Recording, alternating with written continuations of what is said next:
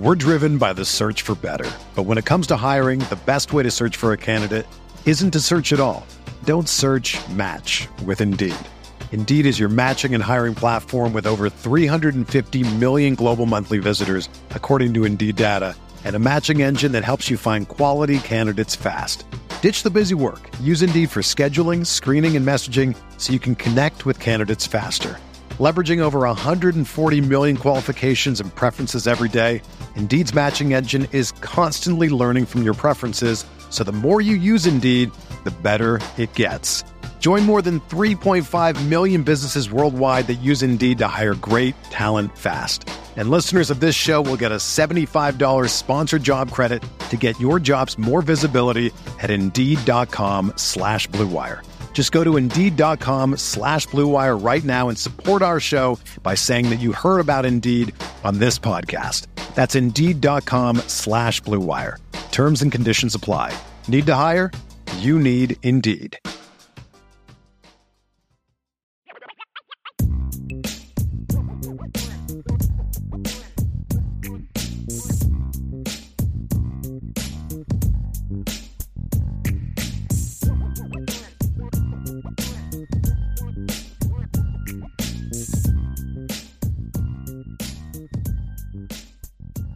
Get into the mailbag, Ryan. We have we have several super chats here and let you answer some of these as well. And this one's from Jay Clampton Investments. Thank you very, very much. How frustrated are you right now? You guys put in so much work and effort. The feeling is worse than BK PTSD. Uh, I mean, I, I I think there's a couple different vantage points for me, Brian. Right, like how frustrated am I right now about everything that's happening? I would I would I would put it like this. It's unfortunate. I, you know, at the end of the day, if Peyton Bowen doesn't end up with Notre Dame, I feel like it's going to take away a lot of luster from what is, even without him, a very good Notre Dame class. And I feel honestly feel bad because I've gotten to know a lot of the recruits, obviously, in 2023 that are going to be signing with Notre Dame. And it's very unfortunate that they're like, it's kind of tarnishing the fact that they are putting together a great class, right? Like it, it, it would be very unfortunate if that were to happen. It doesn't technically affect me, right? Because I cover the team. Yes, I wanted to, I want them to do very well, but at the end of the day, my livelihood isn't based upon what the recruiting class ultimately looks like, right? I'm going to cover it regardless.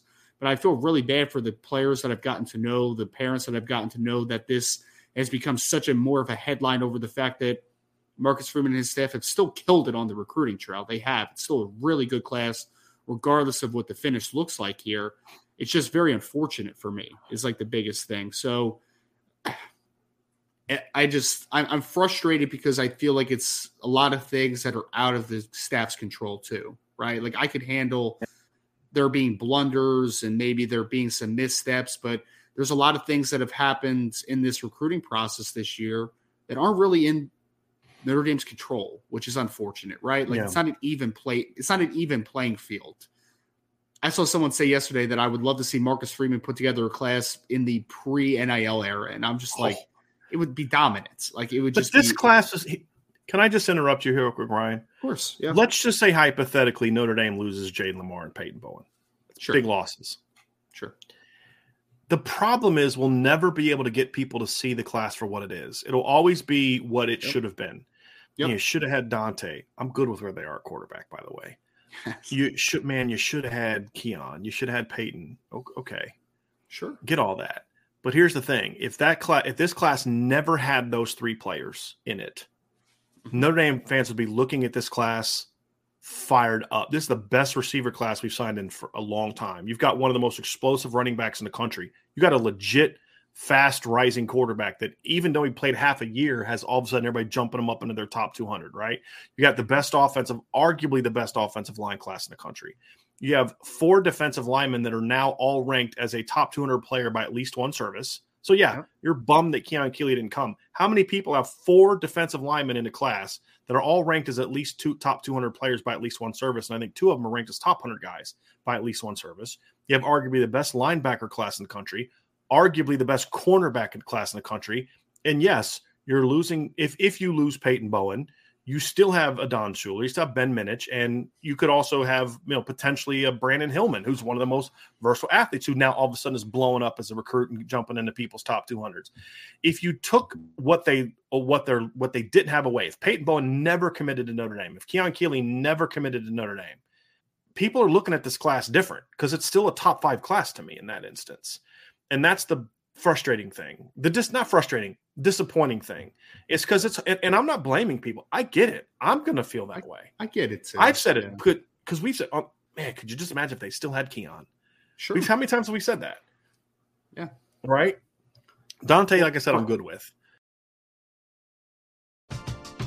We're driven by the search for better. But when it comes to hiring, the best way to search for a candidate isn't to search at all. Don't search match with Indeed. Indeed is your matching and hiring platform with over 350 million global monthly visitors, according to Indeed data, and a matching engine that helps you find quality candidates fast. Ditch the busy work. Use Indeed for scheduling, screening, and messaging so you can connect with candidates faster. Leveraging over 140 million qualifications and preferences every day, Indeed's matching engine is constantly learning from your preferences, so the more you use Indeed, the better it gets. Join more than 3.5 million businesses worldwide that use Indeed to hire great talent fast. And listeners of this show will get a $75 sponsored job credit to get your jobs more visibility at Indeed.com slash BlueWire. Just go to Indeed.com slash BlueWire right now and support our show by saying that you heard about Indeed on this podcast. That's Indeed.com slash BlueWire. Terms and conditions apply. Need to hire? You need Indeed. Everyone is talking about magnesium. It's all you hear about. But why? What do we know about magnesium? Well, magnesium is the number one mineral that 75% of Americans are deficient in. If you are a woman over 35, magnesium will help you rediscover balance, energy, and vitality. Magnesium supports more than 300 enzymatic reactions in your body, including those involved in hormonal balance. From functional medicine doctors to mental well-being and female hormone experts, we all know that magnesium is the one mineral to improve all aspects of well-being and health. But which one? Magnesium Breakthrough from Bioptimizers, the trusted choice recommended by leading experts with seven best absorbed forms of magnesium to ensure your body receives the support it needs for overall well-being. Go to bioptimizers.com slash balance today and use code BALANCE10 for 10% off. Support your journey to wellness at B-I-O-P-T-I-M-I-Z-E-R-S dot com forward slash balance. Magnesium Breakthrough from Bioptimizers, your foundation to optimal health and vitality. Perfect, perfect example. Sorry to cut you off, but I posted my. I just cut you off. It's only fair. I posted my Armel Mukam senior piece on the board earlier, right? Because I watched Armel Mukam. I know you watched it too, and Armel Mukam took a huge step forward. I mean, he was ranked as the number 191 player by 247 now. I mean, he took a massive step, right? I posted that in the thing, and the first comment I got on the board was, I don't think anybody's really going to care since Notre Dame might lose Peyton Bowen. I'm just like, why is that what we're talking about in a piece that is highlighting Armel Mukam and the progress he made on a season? That was my point to start this conversation is I feel bad for a lot of the players in this class because it's a very good class – with or without Peyton Bowen. And now that if they doesn't end up in the class, and if Jay Lamar doesn't end up in the class, it's going to take the luster off of what is still a very good class for some people from a national media perspective. And it's just and from a Notre Dame fan perspective too. And it's it's a shame, man, because I mean you're missing out on a lot of really good football players that are going to be a part of the solution, right? They right. are. And I just I, I wish that we would just appreciate. Like, I wish you could read an Armel Mukam piece about his progress as a senior year and be like, wow, that's awesome. He really did look good. I watched his right. film. I agree. He looked a lot better. He's going to be a good player down the line when he's developed properly instead of turning that into Peyton Bowen. Right? right. Like it, just highlight the good parts too, not right. just the negative. And what does it have to do with Peyton Bowen? It'd be one thing if you're like, man, but boy, but Keon better. Yeah, okay, great. Sure. He is. Sure. Sure. But uh, that's the thing is is you just have to you just have to look at it and say you have to look at what it is. This is still a gap closing class. It's not a gap erasing class. And with Keon and Peyton, it cl- mm-hmm. it's close to being that. Because we've said this, gap closing is one of two things. It's either A, you just get the big time players that don't go to those schools, number 1, or B, you are doing better than what you have been doing. Yep. So Alabama's widening the gap based on what? They've got the number one class. That's not widening the gap. That's just who they are. Right? It's just it's just who they are. That's what They, they're they- doing. this they- isn't a They had how many years of number right. This isn't like a row? wow. This class is even better than the ones they've had before. Right. You know, like and second of all, I'll take I'll take Kenny Minchey over Eli Holstein every single day of the freaking week and eight times on Saturday. And I don't care what the rankings say. I'll I'll challenge everybody in here. Go watch the film Mhm. and and tell me why is that kid ranked the top hundred? Where's he going to school? Yeah.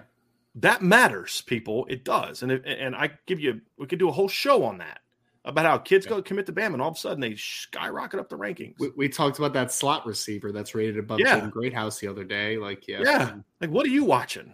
Oh, he's committed to Bama. Oh, I get it. Makes total sense. Jaden Greathouse is one of the most productive wide receivers ever in 6A in the state of Texas. Like that Right. stuff matters, man. Right, but he's not a top 247 player in the country. Okay, sure. There's 49 player better players in the state, or 48 better players in the state of Texas, according to 247 than than Re- Jay. You remember, you remember the uh was it on three or I forget which one it was that had Micah Bell as the 67th best Yes, player in the state of Texas. in the state, state of Texas, state Right. of Texas. Yeah. So again, this class is not as good as it could have been.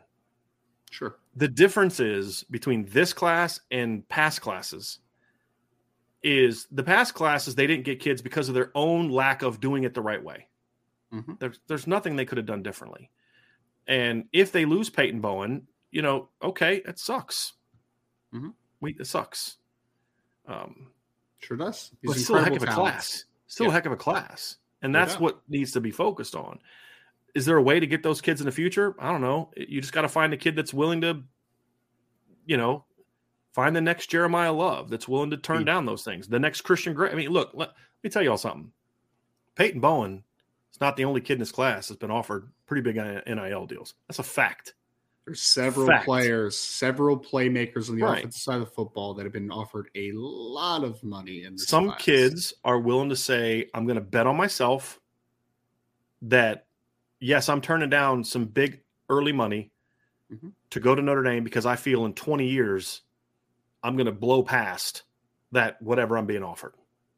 Some kids look and say i want the immediate payoff. Okay that's fine. You have that right. I may not agree with it but it doesn't make you like every kid that takes nil money is not a bad selfish greedy kid. Some kids may need it.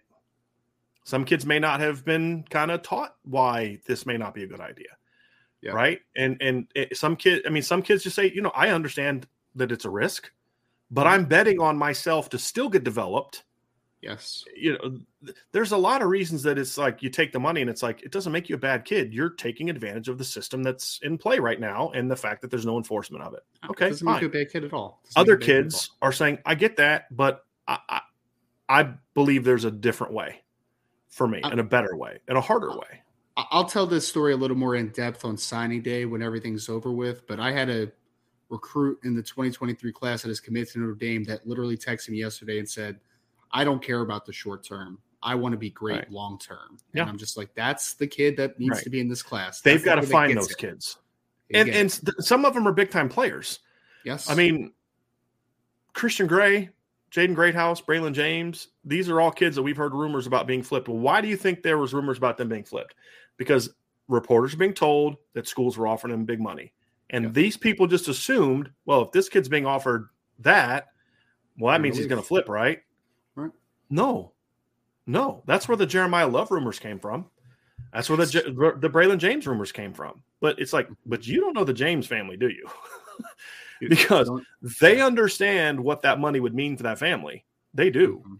They also understand what this Notre Dame education means for Braylon, yes, and they get that.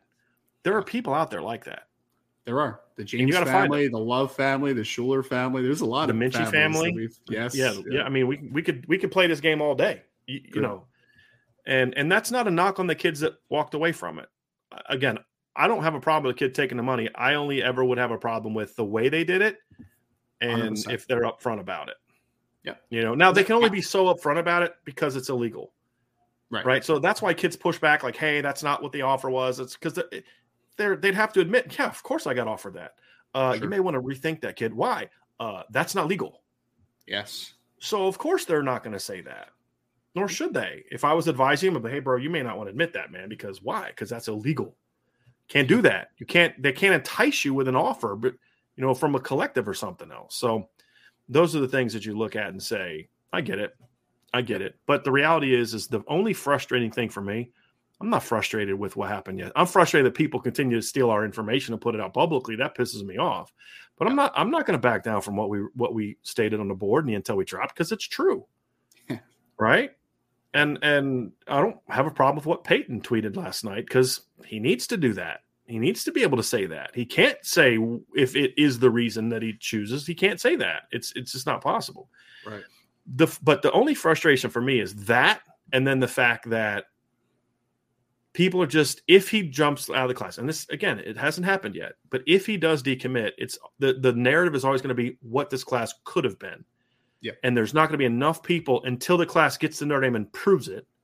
Mhm. There's not going to be enough people that say, "Man, I wish," you know, that we could focus on what this class is. Yep. Because what this class is is really good. Yep. Hey, you're complaining about Notre Dame's quarterback issues? They got one of the best in the country coming in. Ah, They they don't do. have enough playmakers on offense. They got arguably the best group of playmakers coming in. Ah, they're not real. They need more physical blockers. They got five of them coming in. And Notre Dame, here's one. Notre Dame's not real big on def- on the defensive line. Well, let me introduce you to these monsters. Right? They need to get more yeah. speed at linebacker. Check. Man, you know that last year's corner class was pretty good, but you need another one and, and maybe some dudes that can run. Check and check. Uh, you know, I was told that I was because it's funny. I was having a conversation with somebody the other day, and and I and I had a question. I was like, you know, I was talking about Christian gray speed, and they were. I said, you know, do you put do you do you think he can run like the house? And they're like, no, he he actually did that at Notre Dame too. He he didn't run a four four flat at Notre Dame, but he ran in the four fours at Notre Dame too when he camped a couple years ago. It's like okay, awesome. cool. And then you saw it on film this year more. Yep. Okay, check. All right. I mean, they what didn't they check? Okay, they didn't get the five stars that we know of, but people said that last year too. And I would argue that Benjamin Morrison is absolutely playing like a five star right now Mhm. right? Well, they don't get any five star defensive linemen. Okay, maybe not. But does anyone want to tell me that Isaiah Foskey hasn't played like a five star the last two years? Your all- your all time leading sacker at Notre Dame, like yeah, Right. exactly. Will Fuller is one of the best receivers we've seen, and he was mostly a three star Right. rated. ESPN player. didn't. he- was the lowest ranked player in Notre Dame's class, and Will Fuller was, and ESPN also didn't believe that Quenton Nelson was a top hundred player coming out of high school. Yep. You know, And- so and the, and and the great thing that the staff has done, I know people are going to hear this right now with, you know, the Keon stuff, the maybe the Peyton Bowen stuff, whatever. But the one thing, great thing that Chad Bowden, Marcus Freeman, and this staff have done on the recruiting side is they also have accumulated a lot of depth at every position in this class. So even if you do lose a Peyton Bowen, hey man, Adon Shuler and Ben Minich is still a pretty dang good safety group, isn't it? Brandyn Hillman could be a guy that maybe could play safety too if you need him to. So yes, you you the wide receivers, right? You lost Dylan Edwards. Well, you still have Jaden Greathouse, Braylon James, Caleb Smith, Rico Flores. Like you're still good there, man. You're still Right. good. You, you lose Jayden Limar potentially, maybe. Oh, well, you still got Jeremiyah Love, and you still have all those running back monsters that are already in the on campus right now, including Mhm. Jadarian Price coming back from injury. So no, Notre Dame's doing a good job, I think, of kind of checking those boxes and getting that depth in the class. So that, they'll be fine. They'll be fine. Yeah. Next one here from uh and, and again thanks for that super chat uh jay clampett wicked bronco productions i'm not fully bought into south carolina as a team or rattler pyne had more tds than him by a lot anyways do you guys think freeman plays both angeli and buckner more tobias any portal updates i think that quarterback touchdown thing is a little bit misleading Mhm. and the reason I would say that is is because number one, Drew Pyne played behind an offensive line in a run game that averaged almost 200 yards a game or about 200 yards a game when he was the starter, Sure. right? Because he didn't start against Marshall and North Carolina or Ohio State when they didn't run a whole lot. Mhm. He wasn't asked to carry the offense the way that Spencer Rattler was. Now, I'm I'm cool with you saying you're not bought into Spencer Rattler. Cool, because again, the, for the two great games he had late, Ryan, we also pointed out that they weren't always that good. right? There's a lot of reasons to have some doubts about Spencer Rattler. I just don't think that little taking that little statistic really, you know, I think it, it can just be a little bit misleading in my opinion. That's all. That's all it, I'm gonna say. It can be a cherry picked stats because Yeah. if you start like talking about, you know, what are but what are the passing yardage totals? What are the completion percentages? What are you know? So there's right. a, a debate that you can have there. So Right. You know, and, and you know, weapons and all that other kind of stuff. You know, here's what I here's what I do know. Drew Pyne was much better at protecting the football than Spencer Yes. Rattler. But again, Yeah. he wasn't asked to make some of the throws that Spencer Rattler was being asked to make Sp- either. Spencer Rattler's taking a lot more chances than Drew Pyne is. To your point, yes. Spencer Yeah. Rattler was Notre Dame's quarterback. His numbers would look a lot different. They would. I'm not saying he'd be a, a winner. I mean, I'd still have some other issues with with him. Uh, but yes, that is something that I would see. Um, to his other questions, do you guys think Freeman plays both Angeli and Buckner? Um, I- think it depends on what how they feel about Tyler's conditioning level. To be honest Yeah. with you, uh, Yeah. and and I hope I hope they both play because at the very least, if they both play, it means Notre Dame most likely blew South Carolina out.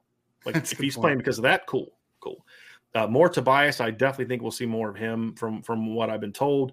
Any portal updates? No, I think Notre Dame's portal stuff is going to happen closer to the bowl game and after is when They we'll start to see more of that stuff. They got their Yeah. kicker. Got Yeah. Spencer Schrader. Because y'all got to remember, there's going to be some kids that jump into the portal after bowl games. Yes. That's it. Doesn't what's the 18th? It closes Ryan eight January 18th, I believe, something, like Something like that. that. But it's in January Yeah. is when it closes.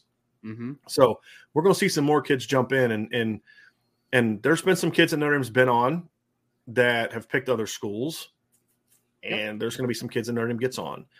And look, there's buzz in the in in in like coaches hear other stuff. Hey, you know, so and so is probably going to get in the portal after the bowl game. Oh, really? Okay, cool. Uh, so there's going to be positions that are going to be coming open after the bowl games too, as they start, because it's just an open period. I mean, once you know, I I thought originally it closed at some point in time in December and then opened again in January, but it just stays open. Yeah. Yeah. Is the way that it is now. So there's going to be more in there. So we're gonna So- be busy well after I think there was this assumption, Ryan, that every kid that was going to jump in the portal was going to do so the first day. on the first day. Yeah, it's and like that's free not really it's like free agency. Yeah, it's not really Yeah. how it works. I mean, it is free agency, but but it doesn't work time timing wise that way. Yeah, in my you just you just usually see in like the free agent period of NFL, like usually like Right. eighty percent of the contracts are signed the first day, you know, and then it's like trickles the rest of the way. that's the nutty part about it. So yes, it is. um, Yeah. I just want to stress again how much I would appreciate people that are on our site not taking shots of our content and putting it on Twitter or other sites. Yeah. I just would appreciate that out of respect, at the very least, just out of respect. Brock Fonville, thank you for your super chat. What if people start paying outrageous amounts for players like CJ Carr? Will Notre Dame eventually have to join NIL to compete if nothing is done? Listen, let me tell you all something. Notre Dame is never going to jump in NIL from an enticing recruits standpoint unless the NCAA makes it legal. Mhm. Simple as that. Yeah. So whether they should or shouldn't or any, I, I don't think they should. I'm still a believer of I don't necessarily want that kind of problem on my team where I've got to have a third string safety making more than you know anybody on my defense or a third string quarterback making X amount of dollars, you know, making more than my offensive coordinator or something like that. You know what I mean? Like I don't want to have to deal with I mean, because I mean, think about Be some of the stuff we've heard with Tennessee Yeah. late in the year with the Yeah. the the guys having issues with well you're making this and you're making that and so there's jealousy towards your quarterback instead of having your quarterback's back or something like that with some some people Yep.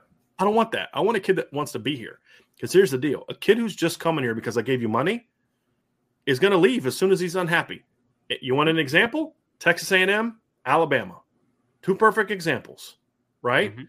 now georgia doesn't get in the transfer portal market as much they run their program a little different I don't see a lot of kids leaving there that are starters and that are doing things right. Michigan hasn't had a losses of guys that were starters. They had losses of guys who'd kind of gotten passed up through Sure. their play or in Erick All's situation, sort of injuries, hmm right?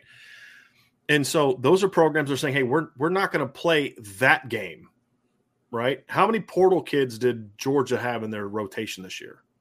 Zero. I was about to say probably none, if any. yeah. They their leading receiver left to go to Bama. Yep. He got more NIL money. Guess what he's not doing right now? Competing for a championship. True. Right? I still believe that's the way to build this. That's the best way to keep a team together to where guys aren't leaving after year one because they're not happy. Mm-hmm. And what do you say? Hold on a second. We gave that guy a million dollars. What? Okay. Well, that's not legal. So you can't admit that. Right? Because schools are screwed just as much as the kids are. Yep. You know? And so I just don't want to build a team that way mm-hmm. if it's illegal. And even if it's legal, I don't necessarily want to do it that way because you're hiring mercenaries, not kids who want to be here for the right reasons. And at Notre Dame, that matters more because it's harder at Notre Dame. We've never said that. You there, you got three million dollar NIL deal, yeah, but you still have to go to class. You still mm-hmm. have to go to study tables. You still have to do this. You have to do this. And if a kid's just there because you offered him the best deal, we'll do a lot of stuff, man. I'm going to play football. You know? Well, no, no. You're here because of the education. No, no, that's not why I signed with you guys. I signed with you guys because you offered me X amount of dollars. Okay. Uh, well, good luck wherever you're going to transfer to. I, like, do you really want to get into that game? I don't know if I do. I'd rather find the next Isaiah Foskey, develop him, than to go buy Damon Wilson. Yeah, I just would because I'm gonna have. I feel like I can win more with that guy, that kind of guy. And, and I think in a couple years too, we're going to be in a situation because I think that it has to change at some point, right? There has to be some type of restriction or something on it. But Brian, can you imagine in a couple years there's going to be that one player that it didn't work out for that's going to now come out in front of everyone and say, you know, University X gave me six million dollars under the table that was fully compensation for pay for play. It had nothing to do with NIL and then there's going to be backlash there's going to be things handed down and it's just it's going to be a mess man. It is. That's why i, I always call it the wild west because that's really what it is right now. Teams have no direction. They have no understand well players have no direction more than anything as far as what they're signing themselves into. Teams are doing whatever they want because now they can justify it with the word nil instead of what it actually is. And then it's all going to it's going stuff's going to hit the fan here pretty soon. It's going to happen because as these kids start to get more and more money, and for the ones that do not turn out right, you're going to hear a lot of stories that are going to come out as far as how they're treated, how they weren't treated well, what you know they were gypped of money, the the school didn't all, give them what they were promised, you know, all those types of things. It's going to happen, and uh, that's why I think that you know maybe this new president is going to be a part of the change. I don't know. I don't know. All I know is there has to be change at some point because things are going to get bad here, folks. It's going to get yeah. really, really bad before it gets any better. I want to bring this comment up from uh, Tom Fla- uh, Happy, Happy, Happy, Happy, who's a South Carolina fan that's joined us now for a couple shows. He said, "No disrespect intended, but I think Notre Dame's weaknesses in the upcoming bowl uh, have been at quarterback." Uh, yeah, bro. That's no disrespect. That's truth. I mean, you're not going to get no argument here, partner. Right? I mean, Notre Dame's had some quarterbacks at times, but look, we'll, we'll sit there and say it here. I mean, we've said this here. The thing that's held Notre Dame back in a lot of years, 2015 uh, was not one of those years. That was a defensive year. But past that, 2017, quarterback issues. 2018, quarterback issues. 2019, 2020. One of the biggest differences. Now, there was other differences between Notre Dame and Bama in 2020 Mm-hmm. But the most glaring was a quarterback, in my opinion. You know, the, yep. the perimeter, they had more skill in the perimeter than Notre Dame did. And there's some other things like that. But in the trenches, Notre Dame, Notre Dame went toe to toe in the trenches with Alabama that year. I mean, just mm-hmm. pop on the film and you'll see that. Where Alabama was better was they had better athletes on the perimeter and they were way better quarterback. Yes. That was the difference. 2018, the only difference between Notre Dame and Clemson, in my opinion, was quarterback. You flip quarterbacks in that game, and I think the score looks somewhat similar. I think Clemson would have scored a, you know, Notre Dame would have scored a, you know, um, maybe a little more, maybe Clemson scores a little bit more. What who knows? But it would have been a, a route if Brian, you flip quarterbacks. By the way, you just reminded me. Trevor Lawrence just had maybe one of the best games I've ever seen a quarterback play in the NFL this past week. Man, he was I know you're not an NFL guy, but you should go watch, dude. He was yeah. making some throws that were just out.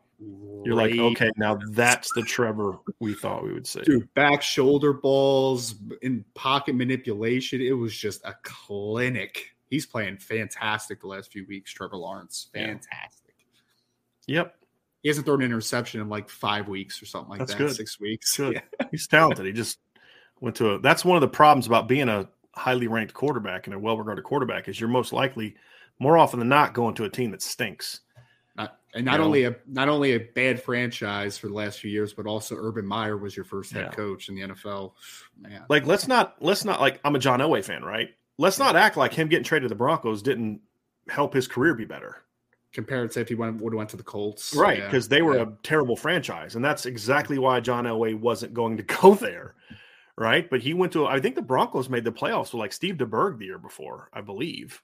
Uh, Elway got there, uh, yep. so I mean, yeah, you're you're that's important. I mean, it didn't help. The Steelers were down when they drafted Ben Roethlisberger. They still were drafting like 11th or 12th. They just had a down year. They weren't a bad franchise, which is often what you see in these situations. Was it was it Dan was Dan Reeves the coach when Elway was traded to the Broncos? He was the coach at that yeah. time. Yeah.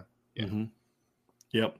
He, he played for Dan Reeves and then uh, Wade Phillips for a couple years and then Mike Shanahan. Those were his three head coaches. It's not bad. He actually had the most yards of his career playing for Wade Phillips. That's funny. He threw that was I think the only year he ever threw for over four thousand yards, which at the time that was a lot of stinking yards. Yes. Uh, but yeah, Dude, that yeah. was like um, that was like when uh, Dan Marino set the touchdown record in 1984 with 48. The previous mm-hmm. record, I think, was like 35 by Dan Fouts. Yeah. Well, and the thing too is what was wild about that one was um, I, am going to look up the numbers, but I think like the next closest guy just had like way fewer stats. I'm actually going to pull that up because it was actually kind of funny. I've looked this up before. Yeah, he threw 48 touchdowns. The next highest guy was Dave Krieg with 32. Hmm. remember him from the Seahawks. And then the next highest, Neil Lomax and Joe Montana were tied at 28. Then there was four other quarterbacks that were in the 20s. Lynn Dickey at 25, Joe Theismann at 24, Tony Eason at 23, Phil Simms at 22. The number nine quarterback that year had 19. That was like um that was like when ba- when Babe Ruth hit like 26 home runs. I think the one of his first years, he set the home run record. It was like 10 before 20s. like that's that's kind of that's a wild stat right there, man. But I I do miss the fact that we just mentioned two Notre Dame guys. You know, um, yeah, in the top ten. You know, Joe Theismann was a Notre Dame guy, and Joe Montana. It'd be nice if we can get back to having that conversation. You know, Seriously. having Notre Dame quarterbacks be guys that we're talking about as NFL production. Yeah.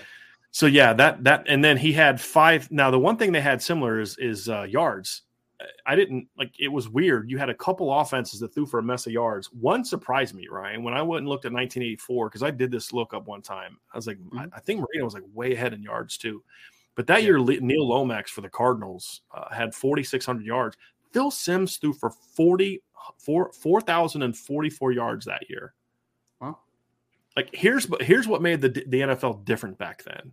Here's the interceptions they threw. Dan Marino 17, Neil, Neil Lomax 16, Phil Simms 18, Dan Fouts 17. Remember, I said Dave Krieg had 32 touchdowns, 24 yeah. picks, uh, 18 from Steve DeBerg, 23 from Paul McDonald, 13 from Joe Theismann, 14 from Warren Moon, 19 from Lynn Dickey, 15 from Gary Danielson, 14 from Ron Jaworski, 18 from John Elway, 19 from Richard Todd. I mean, you, right? Joe Montana had 10 and Tony Eason only had eight, but Tony Eason only started 13 games that year. Mm-hmm. You only had two guys with 10 or less interceptions. Now, if you throw like 10 plus interceptions, you had a bad year in the NFL because it was such more of a vertical passing game then than it mm-hmm. than it is now you know, and and it's just a. I mean, I, you remember Elway would take like seven and nine step drops from under. Oh. He's throwing crossing routes from like fifteen yards behind. Dude, some of those some of those guys looked like they were javelin throwers, man. Like they made a runway and then just stepped into it. Like what the heck? All right, it was wild. It was wild, but I don't know how we got into talking about that. But yeah, uh, Notre Dame quarterback production has certainly been a problem. Yeah. So absolutely agree with that. David Hess with a super chat. Thank you, David. I expect the Irish O line to impose its will in 200 yard 200 yard rushers. Irish roll big against the suspect SC defense onward Notre Dame. I hope so. I hope you're right. I do want to see them. I'm, I'm totally fine with 200 yard rushers as long as they also throw for like 250 in the game. I, yeah. you know, I'd like to see that as well. I like should have an opportunity to run the football against that defense. So yeah, let's do it. Man. Little quick uh, team note that just got released. Isaiah Foskey and Michael Mayer were both named consensus All Americans. I want to say once again, it is a joke that Michael Mayer was not a unanimous All American. The fact that uh, one of those services ranked had Brock Bowers ahead of him is uh, Football Writers Association of America, which figures. uh, had uh, Brock Bowers uh, first team. But yes, yeah, still great honor for both of them. Consensus All American is a tremendous honor. Unanimous All Americans are, are, rare, right? Um, Notre Dame has had a couple recently. I think Quenton Nelson, I believe, was a unanimous All American. He, better have been. I think Jaylon Smith was. Um, but yeah, I mean, it's, it's Jeremiah Owusu-Koramoah. Maybe I, uh, I think he was. Let me let me look this up, but I think mm-hmm. he was. Yeah, but I just want to look this up for sure because I, I don't want to definitely say for sure. Uh, mm-hmm. Uh, here's great. There's an article from Lou Somogyi. I miss mm-hmm. him so much, but yes, uh, he said uh, Owusu-Koramoah was. Nice. Julian Love was. Nice. Here's the other guys from that list: uh, Bob Crable, George Connor, Bill Fischer. Mm-hmm. Um, uh, oh no, they didn't actually. Uh, Bob Crable was not. Uh, here's here's who it was. Okay, here's the someone no name. Okay, it's Johnny Lujack and Ralph Guglielmi from I sorry I butchered that. I'm sure. Uh, quarterback, running backs Emil Sitko and Nick Eddy. Receivers Golden Tate, Tim Brown, and Rocket Ismail. Nice. Tight end Leon Hart, Ken McAfee. Offensive line, a little bigger list. Joe Kurth, Ed Bainer, Dick Arrington, John Scully, Quenton Nelson, and Aaron Taylor. Mm-hmm. Defensive line Mike McCoy, Walt Patulski, Greg Marx, Steve Niehaus, Ross Browner, Chris Zorich.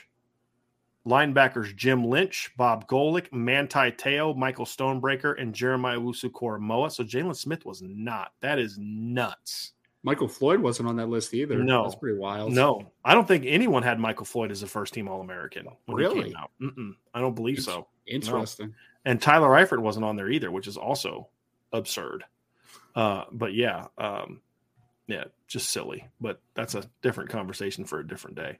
Wait, wait, uh, so then, you're telling me you're telling me that uh, so Michael Mayer's a consensus All American, but he doesn't win the John Mackey Award. Pretty much. That's good. Yeah, that's good. That's good. Yeah, exactly. And then defensive backs: Todd Lyght, Shane Walton, uh, Frank Caridio, and John Lattner. So Julian Love was not. And I remember that Julian Love was a second teamer. So, um, so yeah, Julian Love was uh, on not on the coach's first team. Michael mm-hmm. Mayer was also not on the coach's first team, which is whatever. So yeah, so congratulations to those guys. Absolutely. Charlie Weis's last belt loop. Coach, keep your head up. It always is, buddy. And it's because of people like you. I'm serious, right? The real ones know what's really going down, and you didn't just put nonsense up for the heck of it. You got your followers. You're growing big time. Thanks for the year so far. I appreciate that, Charlie. I do. I do. And I know that's not your real name. I know your real name. I appreciate it. Just sign up for the Shamrock Club, by the way. Oh, I don't know his um, real name. Oh, yeah. Man. Yeah. I'll tell you afterwards. Uh, good dude, though. Real good dude. It'll and, always be uh, Charlie uh, Weis's last belt. Yes, exactly. If I ever met him, like, hey, Charlie Weis's last belt, you know, my, dude, my name is. Um, no, no, no, it's not. No, it's not. C uh, W L B L. Yeah, his name C Dub. Uh, but I appreciate that. I appreciate that. And and and I think, look, honestly, guys, I got a buddy of mine. He's like, I'm going, I'm declaring World War Three on. So I'm like, dude, don't don't sweat it, man. Like those those people aren't on the site. If they're not on the site already and they know who I am, then I mean, it's, it's not going to change anything. But it's all good. Don't let your blood pressure get up. But but but it's because I've had so much. So many people have reached out to me with stuff like this, right? Mm-hmm. That I, I appreciate it very much. And he also had a another super chat here, and it was Brian and Ryan. How does Notre Dame truly get over the over the bump? I understand developing an execution, but at some point we have to get some five stars. This is how now Keon, Dante, possibly Peyton, C Downs, and Pemba were interested as well. I don't think Notre Dame has to get five stars recruiting. Notre Dame has to get five star talents. now, kids. is the odds greater with kids that have obvious talent? Sure. No one admits that. The stats are what they are. I would just remind people that some we just went the unanimous All Americans in Notre Dame. The most recent unanimous All American was a three star recruit, Jeremiah Owusu-Koramoah. Mm-hmm. Right now, those guys are hard to find, but that's what you have to do. And and you know, like they flipped Will Fuller from Penn State. Nobody was like, "Oh my gosh, I can't believe they flipped Will Fuller from Penn State," but he turned out to be a heck of a player. Yep. So yeah, it'd be great to get the Manti Te'os.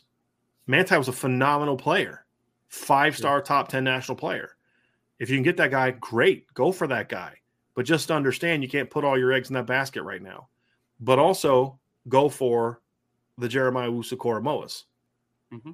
right? The Jaiden Ausberrys, who maybe don't have that elite five star talent, but I think has that kind of upside. I mean, that's why we do the grade that we do, current and upside, right? Like Jeremiyah Love, he may not be a five star now, but if that kid can put it all together, you know, he may end up being a five star in college. Yeah. And that's the key, right? I mean, like Braylon James. Braylon James is not a five star kid right now because he's kind of raw. He's got a lot. But if if all if it all kind of goes together for him, be a star. He could be absolutely. Well, how, how about how about the defensive ends too, Brian? Like, I mean, Boubacar Traore and Armel Mukam, if they tap into their potential, like, how good could that right. duo be? Like, right yeah. now, the danger is yeah. there's some lower sure. Floor with that. Joe Alt's another one, right? Mm-hmm. Joe Alt is a legitimate five star college football player already as a as a sophomore. No doubt. Now, I gave him a very high upside grade coming out, Ryan, but not that high. I gave him a four and a half star upside grade. But mm-hmm. that's why you do it because he was not that guy in high school, but you could see the potential there. Right. He's been even better than I thought. He's been a five star. And so that's the thing, Charlie. You are right. Notre Dame is not going to take a bunch of Julian, you know, like trying to think, like you've got your Jeremiah Owusu-Koramoahs, right? give me a team of those guys and Julian Loves and, and Will Fullers, and I'm going to win a lot of games. But you can't take a bunch of, I'm trying to think just a really good, steady, solid player that you love to have. Like you can't have a team full of Jalen Elliott's and win championships. Right. The Jalen Elliott's have to be complemented by the Julian Loves and the and the the Jerry Tillery's who played like a five star that year, and the Julian Okwara's who played phenomenal that year you have to have those guys, right? Like you you give me 11 Chris Browns on offense, and I'm going to be a good football team, but I'm not winning a championship. Chris Brown's a good, solid, complementary football player, but I need my Will Fuller on the other side. I need my CJ Prosise at running back, and I need three five stars on my offensive line, right? Like you need to get those guys. Ronnie Stanley, Mike McGlinchey, not top 100 recruits. Yeah. You know what I mean? Right. Not a top yeah. 200 recruit. No, Michael Mayer was a five star. Great. Sure. He was. Uh, but not all those guys are, you know, and and that's the thing that you have to look at. I mean, what was what was Dalton Kincaid coming out of out of college, right? I mean, we had that guy was, that was kind of he was he was a zero star recruit right. that went to San Diego, which right. by the way, San Diego's in the Pioneer League in the FCS, which means he was a non scholarship right. player at San Diego. Right. So Ja'Marr Chase, I believe, was a five star recruit. He was at very least highly, highly regarded. I'm looking up his ranking right now, Ryan. He mm-hmm. was, uh, let's see here, the number 52 overall player in the country. 24 7 Sports had him as a five star, number 19 in the country. His grade got ranked because ESPN had him at number. Here's the absurdity of it, y'all. ESPN had Ja'Marr Chase as the number 42 wide receiver in the country in 2000 and, in, in 2018. Okay. But Justin Jefferson was every bit as good of a player as Ja'Marr Chase. Maybe Chase slightly. There were stars. He mm-hmm. was in the 2000s coming out of high school. Wild. Wild. Right? You've got to be good at finding those players and developing those players. That's why Notre this is why people want to know why I get so hard on Notre Dame when they don't have good position coaches. This is why. Mm-hmm. If you don't have a guy that's a great recruiter and a great evaluator of talent and a great coach, you're not going to reach your potential because you can't just go out talent Bama and Georgia and Ohio State.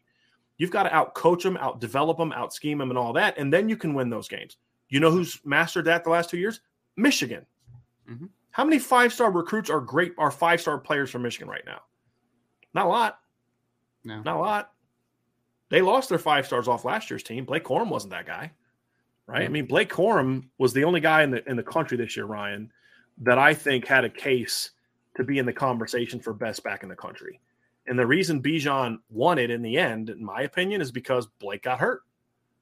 Blake was a four star recruit coming out of high school, but he was mm-hmm. not in the top 100 by anybody. Yeah. Now, rivals had him just outside of 105, but he didn't play like a top 105 to 230 player like he was ranked. He played like a top 30 player this year. Yeah. So, Charlie, you are correct. They need to get some five stars. They do. My thing has always just been but stop assuming that the only five stars are high school five stars. And that's that's my thing.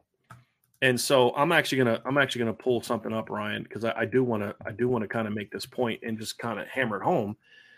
Well, LSU I- got a five star out of the uh, transfer portal and Joe Burrow too that uh, helped him out pretty well too, right? So Correct. Who did who those are the wasn't ranked as a five star, Exactly. and no one thought was a five when they got him in the portal, exactly. right? Mhm. You know, but you look at Isaiah Foskey coming out of high school, and two four seven Sports had him as the number thirteen edge player. No, I'm sorry, the number thirteen weak side defensive end in this class. hmm And you know, you look at some of the guys ahead of him, and you're like, look at some of the guys that were ranked in the top 250 that year. It's like, man, that you had you thought that guy was better than Isaiah Foskey, really? Okay, that's kind of that's kind of interesting. You know, I'm not sure I buy that one, but that's that's the nature of it. I mean, that's that's kind of how it works. You know what I mean? Like, I'm actually going to pull up the number one player in the country that year was a defensive end named Antonio Alfano. You ever heard of him? I do. Right. I have because Right. he was a New Jersey guy. and Yeah. you don't hear about him for good reasons, right? Um, some other weak side defensive ends that year, Nolan Smith. Nolan Smith's been a pretty darn good football player. He's the number four player in the country that year. Yep. He hasn't been better than Isaiah Foskey as a college No. football player. Kayvon Thibodeaux was pretty good when healthy. Right? But he wasn't healthy a ton. Isaiah Foskey had a lot more production than he had. Right. Let's look at some of these other guys that were were weak side defensive ends coming out of that class. You know, I- like again, Nolan Smith, number four player in the country. Would you trade him for Isaiah Foskey? I wouldn't. No. Khris Bogle, number 49 player in the country. Weak side. would- I don't even know where he is anymore. Right. He was at Florida at one Yeah. point, but Adisa Isaac at Penn State, number 66 player. player in the country. solid player. Yeah. Right. Good, solid player.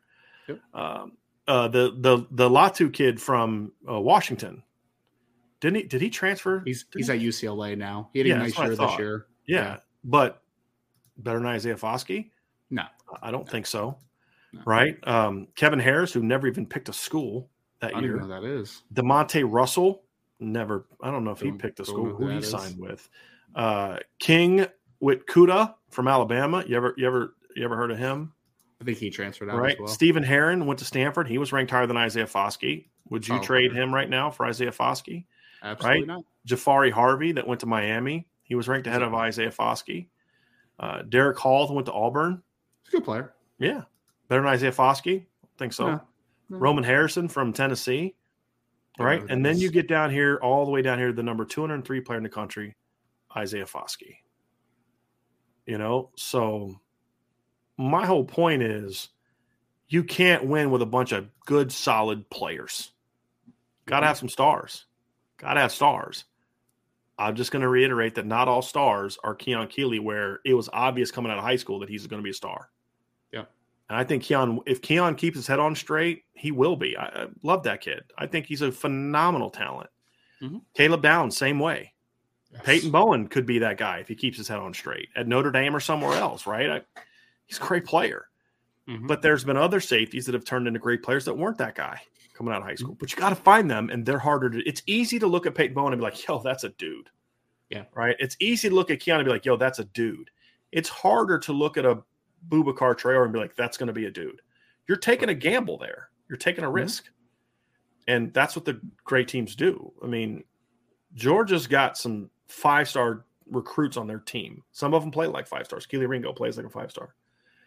I don't think Nolan Smith plays like a five star. It's good, Mhm. right? What was Stetson Bennett's ranking coming out of high school when he graduated in 2003? what the shade, man. That's so good stuff. You're but saying I, I'm joking, but like, I you know, know. what was Ladd McConkey's ranking coming out of high school? I don't. I have Right? no idea. Brock No idea. Bowers is ranked pretty high. Sure. The point is, they have dudes that are very important to their championship team. Some were ranked really high, and some weren't. Right, and, and and that's that's kind of my point. Yep. You know, like who's the dude for them this year on defense? Ryan, it's Jalen Carter, right? Mhm. Jalen Carter's a great player, number 14 player in the country. Yep. Who was the kid that was considered their best defensive lineman last year? Right, the guy that won the top 15, the guy that everybody Jordan obsessed over. What was he ranked coming Davis. out of high school? Number He was a three-star, wasn't 414. Number Yeah. 414 player in the country. Yeah. Right. So, you know, that that's kind of the point is eventual guys that eventually become great players come out of all shapes and sizes. Yep. Right. And that's the key. Notre Dame is we're not gonna lie to y'all and say, hey, look, man, look, Notre Dame's gonna be just fine. Give me a bunch of grinders and they're gonna win championships. No. The 1988 team had stars. Yeah, they had their Frank Stams and the Wes Pritchett's who were just good football players, great veterans, leaders. But they also had some, you know, the Mark Greens, right? They had, you know, you could go down the list of guys, Stan Smagalas, guys like that. But they had some dudes. They had Rocket, they had Ricky Watters, they had Todd Lyght, they had Chris Zorich. Andy Heck, I think, was a first round draft pick, right? As an offensive lineman who was a blocking tight end for Notre Dame until his last year. Like George Williams, when his head was on straight, was a dude. Michael Stonebreaker was a dude in college. Pat Terrell was a dude in college. Right now, not all of them were highly ranked players. Some of them were, though. Right. So you need your Frank Stams and your Wes Pritchett's and your Stan Smagalas, but you also need your Todd Lyghts, Rocket Ismails, and Ricky Watters and Chris Zorich's as well. No doubt. And Tony, how did I leave off Tony Rice? right. Who's a dude in college? You know, you know, to me, that's that's the thing is you've got to you've got to have those guys, right? You, Notre Dame's not winning championships with a bunch of grinders. You yeah. know, they're just they're just not. I agree. Wicked Bronco Productions. Do we know what time Freeman is meeting with Bowen? Also, is there any reason Notre Dame has been so hush hush about their transfer targets, unlike most teams? Well, number one, um, I don't know what time. Last until we got the beginning of the show was that tonight. he would be meeting tonight. I don't know what time that's going to be. So we shall see. Uh, yeah. I think a big reason they want to keep him hush hush is because number one, it's like I think Archer made a point during the show, Ryan. Mm-hmm. There's a reason teams are coming after Notre Dame and Ohio State's recruits and not trying oh, to yeah. poach Bama's and Georgia's. That's Why? I don't have to outbid Notre Dame. I don't have to outbid Ohio State. Not the way that I have to with Georgia and Alabama. I'm not outbidding Alabama. I'm not outbidding Oklahoma. I'm a, I, I can outbid Notre Dame because they're not bidding anything. Exactly. And that's why schools are coming after their kids. Well, the transfer portal similar. As soon as people find out that Notre Dame's in on a kid, what are other schools that may want that kid do? Outbid them. Because yeah. some teams would think, hey, man, like we're going to sneak this kid because nobody else is really going after this kid. Mm-hmm. So then the kid says, well, what are you going to offer me? Well, you know, I'll offer you, you know, $30,000, $50,000. All right, cool, whatever. And then all of a sudden he just signs with Notre Dame, right? right? Who they didn't even know was a player, maybe for this kid. I think there's some of that, that gamesmanship. The other part of it too is uh, if they listed every kid they've talked to, then all of a sudden they're spending all this time. Like I'll put it like this: there's a small handful of quarterbacks that Notre Dame likes, like that mm-hmm. really really want. They've talked to a lot more than that small handful. So if all these kids here, well, you're talking to like all these quarterbacks, like you must not really like me. How does that help Notre Dame at all if we report right. that? Yeah. If if we report that Notre Dame's talking to a receiver, right, and we know that the talks are very rudimentary, like initial, hey, just trying to gauge your interest level. We're not even sure if we're taking a receiver. Then what does that say to Braylon James and Jaden Greathouse and Deion Colzie and Tobias Merriweather and those kind? Of, oh man, Notre Dame's looking to replace you. Well, not really. They're looking for depth. They, hey, are you interested in coming and doing this, this, and this? And then it doesn't pan out that way, and then all of a sudden it looks like it what what it wasn't, right? When then also if a kid picks another school, look well, you got beat by that kid. Well, not really. We like the kid, we talked to him, but we never actually offered him a scholarship. But it looks like mm-hmm. he got beat. There's just a lot of reasons why you don't need to get that stuff out there, right? Just let it let it play out, and then when when you know work behind the scenes and then get that kid's name on the dotted line. That's what you need to do because it's a really quick, intense process. And if you have to spend all your time dealing with the blowback of you talk to this many receivers or defensive linemen or you know like you talk to this corner no like that's the other thing too is there's stuff getting out there that's not even true i think most of the stuff we've seen about guys are looking at are either a they offered but didn't really offer mm-hmm. oh you guys you guys lost to kansas state for Keegan johnson no they were never really pursuing Keegan. i mean like it was never really a thing you know um that's why Ryan. I mean, I, I have no problem with it, right? No. Like, I mean, I'd love to put that stuff out there because that's constant clickbait crap and we can make money off of it, but it's not good for Notre Dame for that stuff yeah. to get out there. I, I mean, I, I, mean, Brian, like even think about Caleb Smith announcing that he's that he's visiting this weekend, right? The Virginia Tech transfer wide receiver. I'm sure Notre Dame's probably like, hey, take that down. Don't let people yeah. know about that. For real. You know? Like for real. seriously. No, I mean, because that's why it's like, okay, well now teams that are desperate for receivers are going to start saying, well, we need a receiver, so let's offer that kid a million dollars. Exactly. So somebody somebody said it on the board or on Twitter, the same thing you just said. And I just want to reiterate it because I was just like, that's so true. Like I, I thought about it, but I hadn't really thought about it. Like it it seems like everybody's going after Notre Dame commits, right? Like you talk about Dylan Edwards and the Peyton Bowen stuff and all that type of stuff, right? Well, that's smart move on the other team's part, right? And and it makes sense. Like Notre Dame is one of those teams where you know they're not offering that upfront money, so why wouldn't you try to poach a couple of their guys? Right? It makes sense. It does. It's a sad truth, but it is a truth, right? Like that is a situation now. I mean, because one thing, Brian, a lot of these colleges that I've seen, right? They it, we call the NFL a copycat league. I feel like recruiting is a copycat league a lot too. I mean, you remember when Brandyn Hillman first got offered a scholarship by someone, and then all of a sudden it just rolled in, yeah, rolled in, yeah. rolled in, rolled in. Like, yeah, no one was talking about that kid before that happened, and then all of a sudden he's a hot commodity for everyone because he's he was just under the radar for whatever reason. Right. So, yep, absolutely. Next question. If you're uh, Milton fan, I love this. I'm gonna tell Vince this one. I'd pay two million in NIL to Vince for caveman voice. Yeah, you I'll tell you what, Milton fan, once that check clears my account, I'll give Vince half. Well, let me rephrase that. I'll give the government half, and then I'll give Vince half of what's left over. I'll give Vince 75% of what's left over, and he'll do the caveman thing before every show. So yes. So once For that two million dollars life. mm-hmm, yep. Yep. Every show. So yeah uh, get you my account information and or, you, or get my address. You can send me that two million dollar check, and then we'll get that sucker. Well, matter of fact, we'll run a promo. We'll record yeah. Vince doing it and play it at the end of every show. That'd be great. So, we should go. do that regardless. no, no fan, do, do, do, do, not do not send that over to super chat though. Brian wants a check please, for that. Please, I don't want to Google to take half and then the government take the other half. You know what I mean? So do not super chat that guy. Irish blooded. What's the Shamrock Club? So, signing up for a membership, you can sign annual or monthly, and those are those fees. But we also created uh, what's called the Irish Breakdown Booster Club because people had asked, and I want to support you beyond that. And I've had people say, well, I, I think your membership cost should cost more. So, okay, well, you have the option to pay more, right? Like, because not everybody can afford, like, if I've had one of the things that people said, and I and I appreciate the the sentiment behind it was part of the reason you have people on your board that you know more people on your board that may take our stuff is because it's cheap. You should raise your prices. And I was like, I appreciate the sentiment, and that would probably work, but I don't want to punish the 99% of our people on our board that aren't doing anything wrong because a couple people are jackholes, right? right.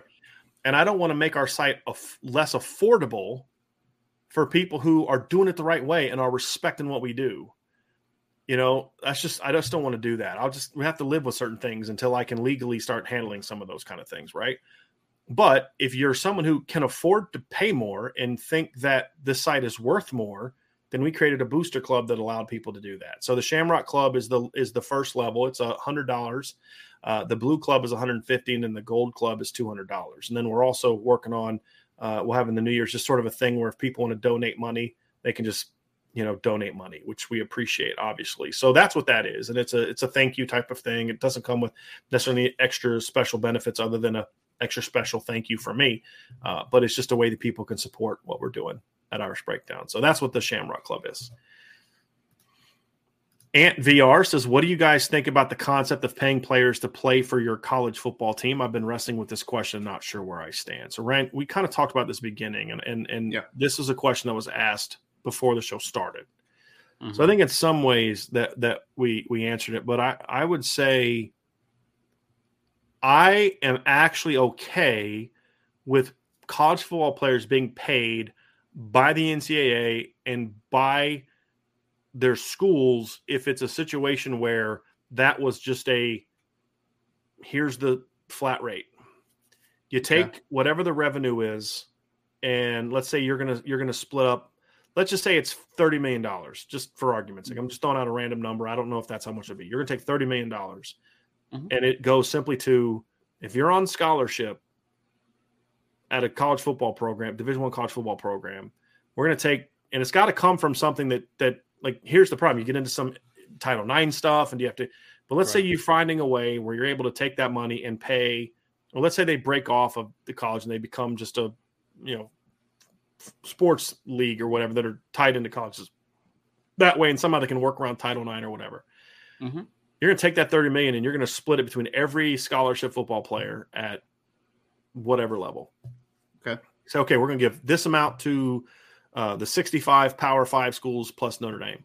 And we're going to give this amount spread out to the other conferences, which maybe isn't as much. And those conferences are going to get X amount of dollars. And these kids, so as long as you are on scholarship and in good academic standing, meaning you're eligible to play, and and those type of things, then that's what you get. And it, if you're a quarterback, you don't get more.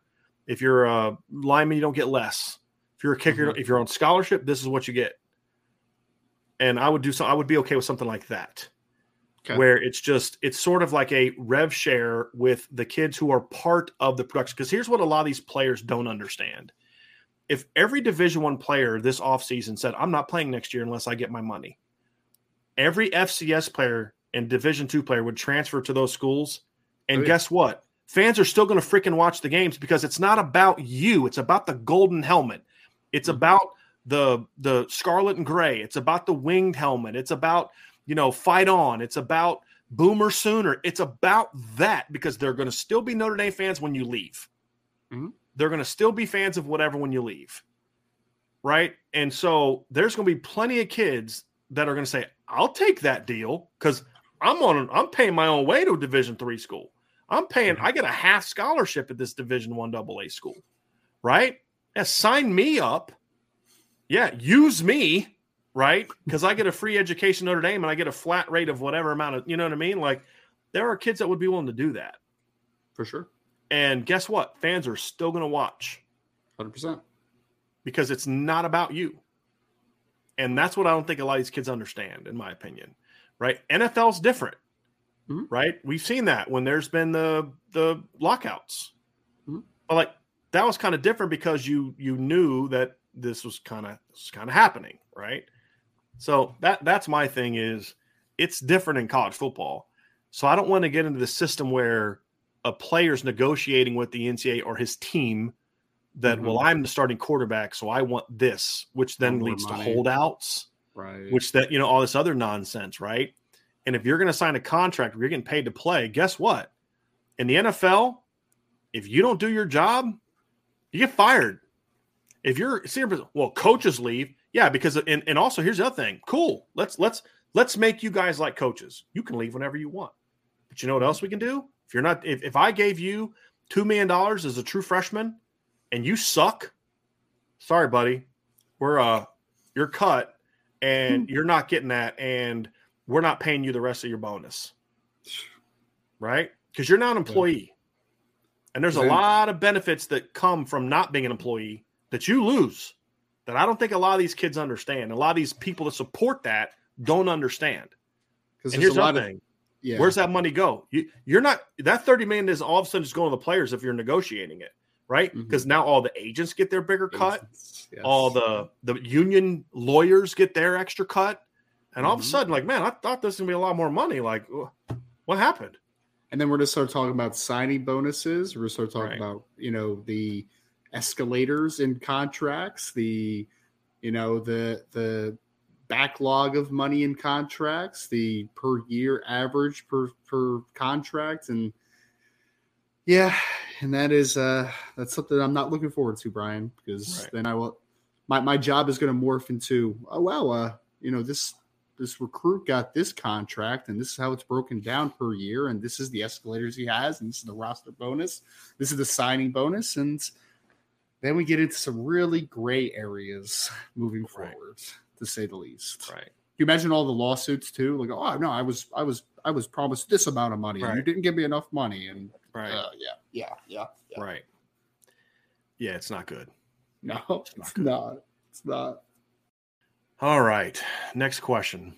But I think that's a very fair question. It Right? is. Like that's what I, I so that I'd be okay with that. Mhm. Because I don't consider that pay for play. I consider that that that is reward for being a part of a Mhm. very giant money making machine. right because yeah yep Because every kid's getting yeah. a, every kid's getting a cut of that. I'm okay Yeah. with that. It's like right? a cog in the machine type of thing. Yeah. A, get very important cog, right? Yes. I mean, Yeah. I'm not saying players don't matter. I'm saying they don't matter as much as they think that they do. 100%. Is my point. Yep. Because like Isaiah Foskey's going to the NFL. Is Notre Dame Mhm. fans going to stop rooting for Notre Dame next year because they don't have Isaiah Foskey? No, they're going to keep rooting for whoever the next kid is that's going to step in a defensive end. And that doesn't mean they didn't love and appreciate and respect Isaiah Foskey. Most did. I did. Mhm. I, mean, I, I love what that kid did. I, I I have such great respect for what he and Michael Mayer brought to Notre Dame and and, and left for Notre Dame. Yep. But Michael Mayer's gone. Best tight end Notre Dame might, might have ever had. Fans are going to still watch. They're going to Yes. cheer for the next tight end that step puts on the gold helmet because it's about the gold helmet. And Yep. kids used to understand that a lot more than they do now. And I, I think a lot of that's you know what our society has become. It's like it's just well, you know, you don't know what it's like to walk away from two million dollars. Yeah, I do. Yeah, I do. Right? It's not easy. I'm a grown man, and it wasn't easy. But sometimes you say, but it, it's not what's best for me long term. And Ryan, mm-hmm. you know what I'm talking about. Yep. It's not what's best for me and my company long term. I'm willing to bet on myself to do that. And I just wish we weren't in a society that just made it seem like, well, as long as you get that that as long as you get that bag, it's all good. No, it's not. It's not all good because that bag's going to first of all half that bag's going to be gone like that. It's called taxes, right? the second part of it is what what fee are you giving your handlers? What fee are you giving your lawyers? All of a sudden, wh- how much of that are you giving to your parents? How much are you giving that to your whoever? How much are you giving that to whoever? All of a sudden, that two million dollars doesn't last very long, and you're at a school that's not giving you the kind of education that's going to be generation that's going to define you your family generationally. You're not being developed to be become the football player that you're capable of being, and all of a sudden, you were a potential first round pick that's going in round five, and you mm-hmm. got nothing left of that two million dollars. This is hypothetically, kind of, you know what I mean? Uh, This isn't meant to be a shot at Peyton Bowen at all. Uh, it's just in general. It's now all of a sudden that that that two million dollars, that three million, that four million dollars, eight million dollars from Nico, right? The thing that I liked about Nico is, yeah, he took money, but he took money from a school that fits what he can be as a football player. That's Absolutely. smart. Yep. Right? People say, well, you know, Keon Keeley took money. Okay, let's say he did, but he's going to a football pro, uh, foot, a football school, or you know that that has a history of producing high NFL draft picks at his position. And Right? Was That's a smarter honest, decision. man. And he was Right. always honest about it. always Yep. honest. And Yeah. when things started to go, he started to have change of heart. Immediately told Notre Dame what was going on. Immediately. Yeah. And so, I, I, but he he didn't just take the biggest. I guarantee you, if Alabama offered him money, let's just say hypothetically they did, I promise you, it was not the biggest offer he got. I guarantee you that too. Yeah. Yeah. but he his thing was he, Keon. I may not agree with his ultimate decision, but Keon looked at this as like my biggest value is as a football player. Mhm. What place can I go to that has a more proven track record of taking people like me and turning them into high draft picks? If you're looking at it that way, it's hard to argue against the decision he made. Sure. He made a smart decision, even though it's not one I necessarily agreed with. But what I agree with doesn't matter. I mean, my dad didn't agree with every decision I ever made, still supported me, Sure. you know? And that's how I feel about Keon. I think he did it the right way. He was honest, he was upfront, and he made a decision that went beyond what I mean, was do I think that there was an NIL influence in this? Yes, I do.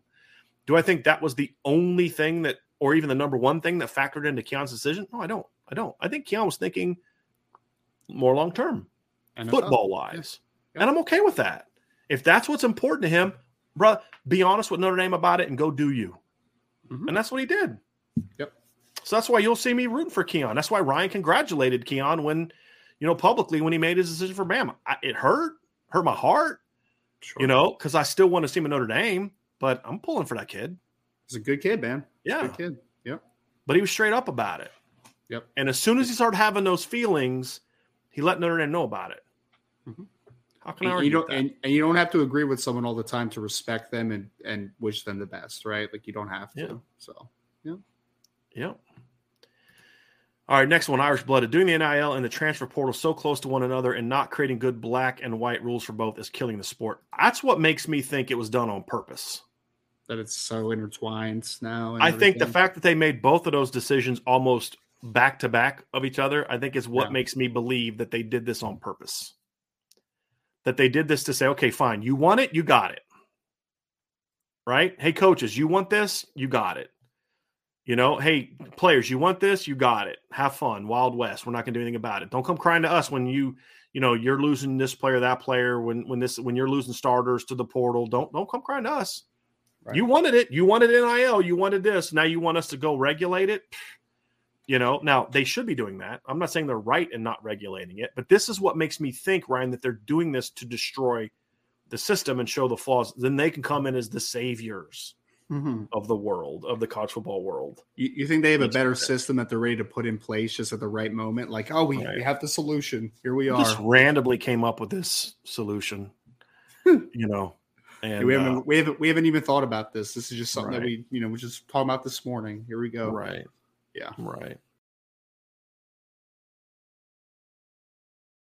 All right. Next one from Dan V. Who do you think will be a surprise performer in the bowl game? Follow up. Who do you hope takes a big step forward with their performance in the bowl game outside of? I think he meant quarterback. Is mm-hmm. what I mm-hmm. think he meant. So Ryan, first part of the question. Yep. Who do you believe will be the surprise? We talked a little bit about breakout yesterday who do you think will be the surprise performer? And that can, and I'll let you kind of have whatever freedom you want to take from that question, Ryan, as far as what that means for surprise. Holden Staes was my guy yesterday. Mm-hmm. I'm sticking with this one. I don't okay. know why. There's just, I mean, well, partly why is because Michael Mayer's not playing in the game. So there's going to be opportunities at tight ends. You're going to see Mitchell Evans. I'm sure you're going to see Mitchell, uh, sorry, Holden Staes as well. I think Holden Staes just has a little bit more of an upside as a pass catcher. So right now than Mitchell Evans. So I think that he only has one reception on the season. So we're talking about an ultimate wild card here. But I have a feeling that Holden's going to have a couple catches, maybe a big gain out of those catches. And I think that he's going to be a player that's going to surprise some folks in the passing game, just in the game in general. So give me Holden Staes, man. I don't know what it is, but I feel like he's going to have a game. I like that one. How about defense, Ryan? Is there anybody? Defense, I mean, surprise. I, surprise. I, I said, like I said, I said Joshua Burnham, right? And uh, but I'll say this: I, I think I'm going to go a different way here because I, I want to see Joshua Burnham. I'll be very interested to see how many reps he gets, what he per, what he does. I'm going to call this the Riley Mills breakout game, Brian. Okay. You see Riley Mills be pretty solid to good throughout most of the season. Like he you know, hasn't played bad football; it just hasn't been consistent as far as the disruption that he's created. I'm going to say this is a game where you're like, okay, Riley, now going into 2023, no, you know, no Isaiah Foskey to be the guy. Does he take that step? I'm going to say that this is one of the best games that Riley Mills has all year. Good one. My surprise on defense is Jaden Mickey. I think Jaden Mickey's going to have a really big game. You kind of started talking about it earlier in the game, right? I was asking something different, but you were you thought I was going a different direction. Mm-hmm. Um, and uh, I, I'm going Jay. I think he's just going to have a really big game. I do. I, I, think, I think a little bit of humility is a good thing for football players. And I don't even call it humility like he needed to be humbled. I just mean like, you know, failure for players is if if you've got the right mindset, failure can be the best thing that ever happened to you right and and i think that that that's a good i mean you can go back to a lot of guys and failure could be something as simple like i didn't i got i was sitting on the bench as a freshman i didn't get any playing time okay you right. failed to to show your you know whatever and and that can be good for you and I mm-hmm. think that's true. I think it's going to be true for Jaden Mickey. Is the some of the struggles he had, he's going to be able to get in the film room. He's a worker. Everybody we've ever talked to about Jaden Mickey's, he's a worker, yeah. and he's talented. So I, I think he I, he's my he's my sort of surprise player. He's going to be part of the mm-hmm. rotation. I don't know if he's going to start or not outside. We'll see if they put Tariq outside. I would imagine they'll probably do more nickel with Tariq in the slot. I think we'll see some of Tariq outside as well. I think I think Jaden Mickey's my pick for surprise player on defense. I, I hope so. I mean, that kid's had a lot of miscues, obviously, but the thing that you love about Jaden Mickey is he's very confident, right? So he's not going to back down. He's going to come in ready to play. So I hope that – he's kind of become a little bit of a freshman whipping boy for some people already yeah. this year. So I, sure. I, hope he has a big game then the year. My surprise so players. Oh, sorry, sorry, but go ahead. I'm just going to say I think people forget that he's only a freshman. So yeah, just want to throw that in. Yeah. Yep. My other one would be uh, on offense is going to be Mitchell Evans. I think Mitchell Evans is going to is going to produce. I think he's going to have like five, six catches in this game. That's my prediction. Wow. Right, and does he have like, he have like two in his career right now? Two so career catches. Yeah. Nice, nice, yeah. So I, I, you know, I think we're going to see more eleven personnel. You know, some twenty-one personnel with him in the game, and they're not going to be paying attention to him because they're going to say, "What, Ryan? What are they going to say in the game plan? The dude's got two career catches." Exactly. Yeah. right? Let's worry about the six-five dude that's been balling the last couple weeks, Deion Colzie. Let's worry about them running backs. Let's worry about Lorenzo Styles and these other cats, right? 87, 80, what is it, 88? Worry about that guy, Mhm. right? And then all of a sudden, you know, and I think most of them will be in the first half. That's what I think. Because then I think they're going, oh, shoot. And then they'll make adjustments. And then second half, it's, you know, other guys playing well. So those are my two, my two surprise players Mitchell Evans on offense and Jaden Mickey on defense. Last we one. both we both had a tight end, and it was a different tight end. That's Yeah. interesting. Yeah, Interesting. just kind of thinking about the personnel. Uh, yeah.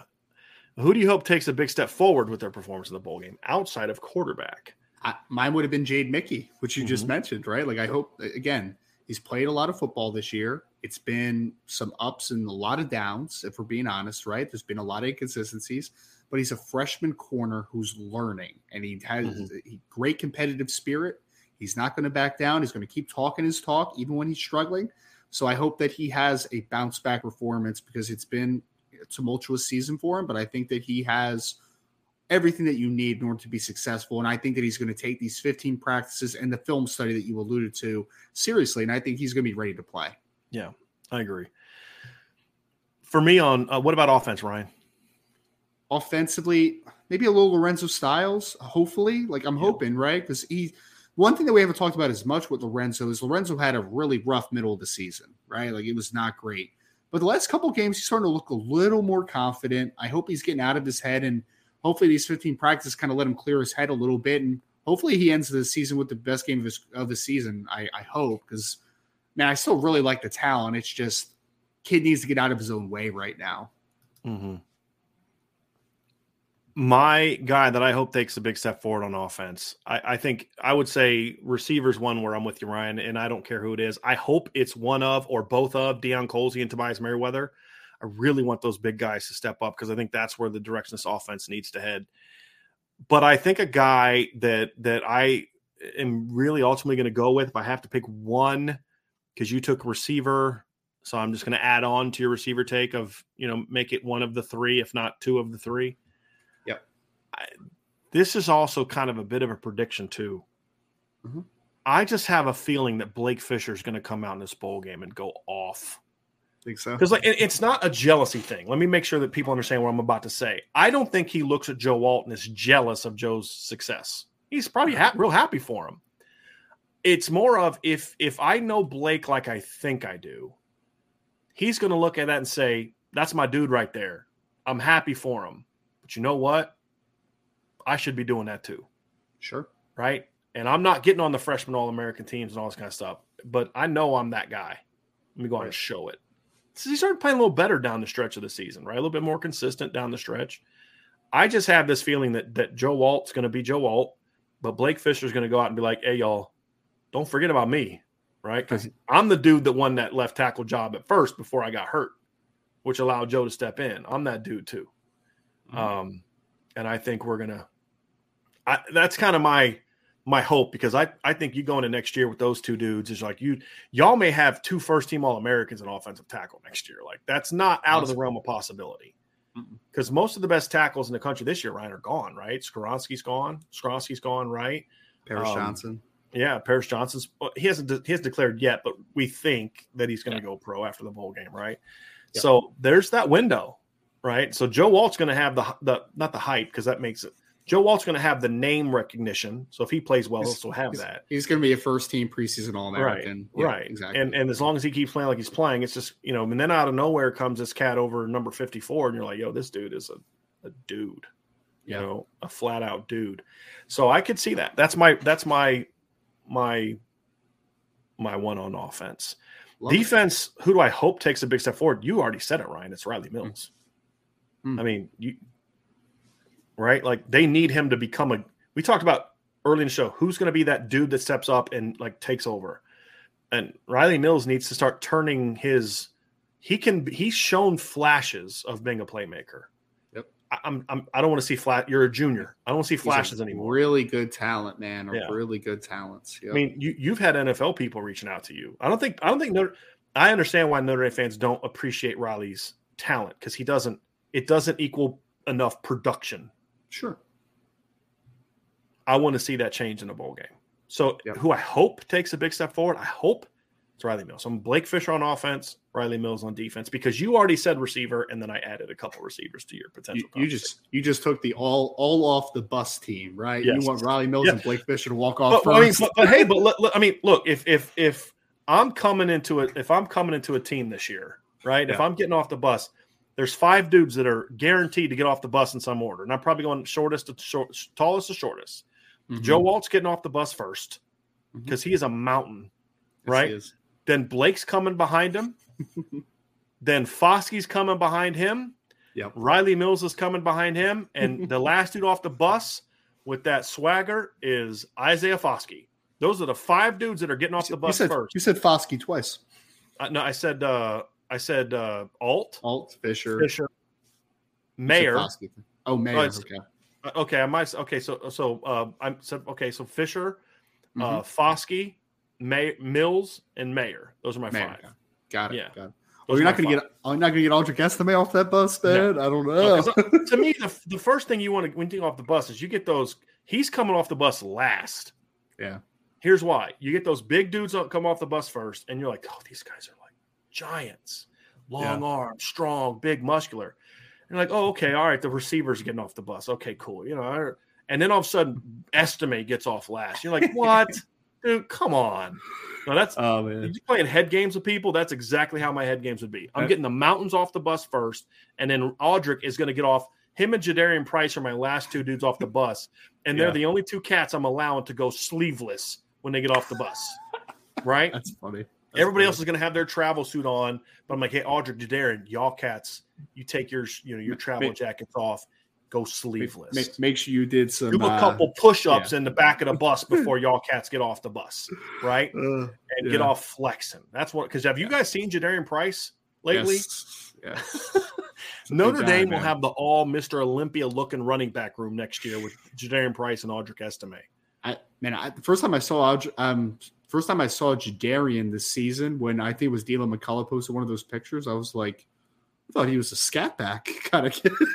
That's Yeah. not a scat back, man. He's not a scat back. It's crazy Yep. seeing those guys. Brian Brian's got the old Monstar team coming off the bus though. I love Yes. it, man. I love Off it. first, first, but I'm rounding it up at the end with those cats. Right. I, love mean, it. that's the thing. That's There the was a short there was a short Monstar in there too, so it's Yeah. acceptable, man. They had the It's Muggsy acceptable. Bogues one. Yeah, that's Yeah. right. That's right. Yep. That's right. Here's a question that I found very in- hilarious. We are not Marshall said, "What would you rather happen? Taking a punch from Mike Tyson or in his prime, or being tackled by LT? Being ta- a if I'm being tackled by Lawrence Taylor, I could maybe I start to run and then he tackles me from behind. You know what I mean? Yeah. And even if he hits me with a blind side, I have a helmet, shoulder pads on, and rib pads, and knee pads, and thigh pads. If I'm getting punched from in the face from Mike Tyson, I'm out. Yes, you might I'm die. out. You might die. I might Yeah. die, Uh, dude. I'm I'm gonna wake up and and and you know, my wife's gonna have found a new husband. They've been married for nine years because I've been in a coma for a decade. I You know what I mean? Like- up. Might never wake up. Taking a punch from Mike Tyson? Are you nuts? As, as long as as long as I don't have to be in the pocket against LT, like I need to probably running back if I'm getting tackled by LT. I don't want I don't want any Joe Theismann stuff to happen, man. Don't want Yeah. that to happen. That would be uh that would be yeah. I mean that's not the that I don't I don't count that as like taking a hit though. Yeah. You know, like Yeah. I mean, is like just getting lit up blindside style. Like that Oh, would yeah. suck. That would hurt. That would not be fun. Have you ever seen that reminds me of um have you ever watched Pros versus Joes? Did you ever watch Mm-mm. that show? It's Mm-mm. so funny, man. They have like retired athletes and you have to like play them in their sports and they, Okay. they would have stuff like that. They would have like a pass linebacker that you have to try to score a touchdown on like the two yard line one on one and stuff like that. It's hysterical. It's so funny. Yeah. You need to go Yeah. watch it. I may. We'll see. Is it a TV should. show like a series like it, it was it was American Gladiators show. used to be? Yeah, yeah. Okay. It was cool, man. Okay. It was cool. All right. Get to the next question. Here we go. Uh, here's one for you, Ryan. I'll let you answer this one. Uh, I talked a little bit about it yesterday. Give you kind of some thoughts on it today. Benjamin Mm-hmm. Carchi says, uh, "What do you guys think about moving Marist to Viper?" I think I've kind of shared my opinion on this a couple times, Ryan. I, I want to allow you to to give your full thoughts on that. I- think the best spot for Marist Liufau moving forward is a little bit of a hybrid role, right? I don't think he's a full time Viper, but I think that there was definitely some packages and some looks where he, as a athletic drop end that has a little more experience working in coverage, especially when you kind of want to do some zone drop stuff. I think that he can do a lot of stuff at Viper. So he's got explosiveness, he's got length. In a Viper role too, you can kind of make it a little more a little more niche as far as what you want him to do, right? Like his one or two responsibilities on a play aside uh, out one or two responsibilities on a play in comparison to him being a read and react player. So I'm a fan of it in certain instances, right? Like there's he's not definitely not going to be a full time player because he's only 235 pounds, and if I if I start putting too much weight on his frame, also I don't want to zap him of his athleticism because that's what he brings to the table, right? So I, don't want to make it a full time thing, but I think there's certain instances where you put him at Viper and you just kind of let him go, you know, just take the shackles off let him let him go. You know, don't make him read and react. Make him. This is your responsibility, Marist. Go make the play. And I think that that can be successful in spurts. Tom Flavin says Indy will need a much different pass game plan. Brian, as a former OC, which wide receivers would you feature? So uh, I was a, a, pass game coordinator, never full OC. Uh, had a role in calling plays, but was never the OC. Uh, I mean, with the makeup of this team, well, I'll say this: like, okay, let, let me put my. Let's say I was Tommy Rees's advisor, because mm-hmm. I think this is a better way of looking at it, because I think that's more pertinent. Let's say Tommy Rees called me, and say, Brian, I don't want to hire an analyst, but you're a straight shooter. Let's sit down and talk some ball. How do you th- who do you think I should feature in this game? I'd have to look at Tommy Rees's system, the personnel, the things I think he likes to do when his offense has thrived and the thing I see is I, I see he likes long, vertical outside players, mm-hmm. reliable inside players. So I'd feature Deion and Tobias outside. I would feature Jayden Thomas in the slot. I would have, you know, let the tight end battle be who it is. And I would feature those would be my featured receivers. And then Lorenzo Styles would sort of be my jack of all trades, moving him around, doing some different things. He would be my guy I put in the game. I send him on motions you know, I throw him some screens. I, I let him run some crosses and drags and, and try to get him the ball in some different ways. But maybe with this current team, he may not, with the way he played this year, he's not my dude. He's not my one or two. Now, he could eventually be that guy and, and be your X and or be your Z and he's your guy. And then Jayden Thomas becomes your jack of all trades or Tobias or Dion or whatever. But uh, that's what I would do right now because right now I just think Lorenzo still needs to kind of get his head on straight. You you just there's some off with him. He's dropping balls that you know that kid doesn't drop those passes, right? I mean, he's dropping simple stuff with no one near him. You know, crossers, hitches, stop routes, things like that. So um, that's kind of that's kind of how I look at it, right? Is I would say I would go there, and then of course he, you asked about wide receivers, so that's why I'm not focusing on the tight ends and the running backs, but you said wide receivers. That would be my that would be my focus as far as for the bowl game. That would be my mm-hmm. focus for the bowl game. Anything to add or push back no, I mean, on or take away I'm, from I'm, that? I'm pretty much on. I mean, like, hey, I think I think one thing that we 100% agree on is I want the skyscrapers outside, right? Yeah. Like I want Tobias, I want Deion Colzie 100%. I'm okay with there being a little bit of a rotation inside as far as you know some opportunities for Jayden Thomas, some opportunities for Lorenzo Styles, then I agree that Lorenzo can kind of be your Swiss Army knife as far as that wide receiver. But my non negotiable is that Deion Colzie and Tobias Merriweather are my two main outside receivers. No doubt about it. We're gonna have some cleaning up to do on the message board when we get back there, Ryan. Somebody just put a thing uh, down, and it's a lot of negativity. So we're gonna have to put the oh the a wine thread. Like if you want to complain, do it here. So there we go. That's hysterical, man. Yeah, hysterical. Yep. So here we go. Let's go to some more questions here. We have some super chats down here. Uh, oh, I actually want to make this comment. Larry Friedel says, "As a Browns fan, I wish Elway had stuck with baseball."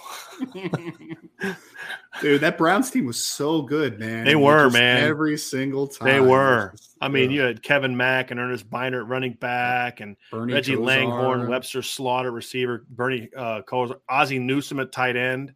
You yes. know, linebacker, you had Clay Matthews and Carl Banks at linebacker. That's uh, good team, the, man. Had two really good corners. It was Hanford Dixon and Frank yes. Minifield, right? You had Frank Felix Wright at yep. safety on some of those teams. Like those are some yep. really good Browns teams. They just they were they went against the goat, and that's just the reality of it. So you know, zero for three, and I lived in Cleveland Brown territory, and every single year Browns fans talk crazy trash to me leading up that game because I was out. That was like I was an even bigger Broncos fan at that age than I was a a, a, a Notre Dame fan. Like I didn't really become yeah. a Notre Dame fan until I was like ten.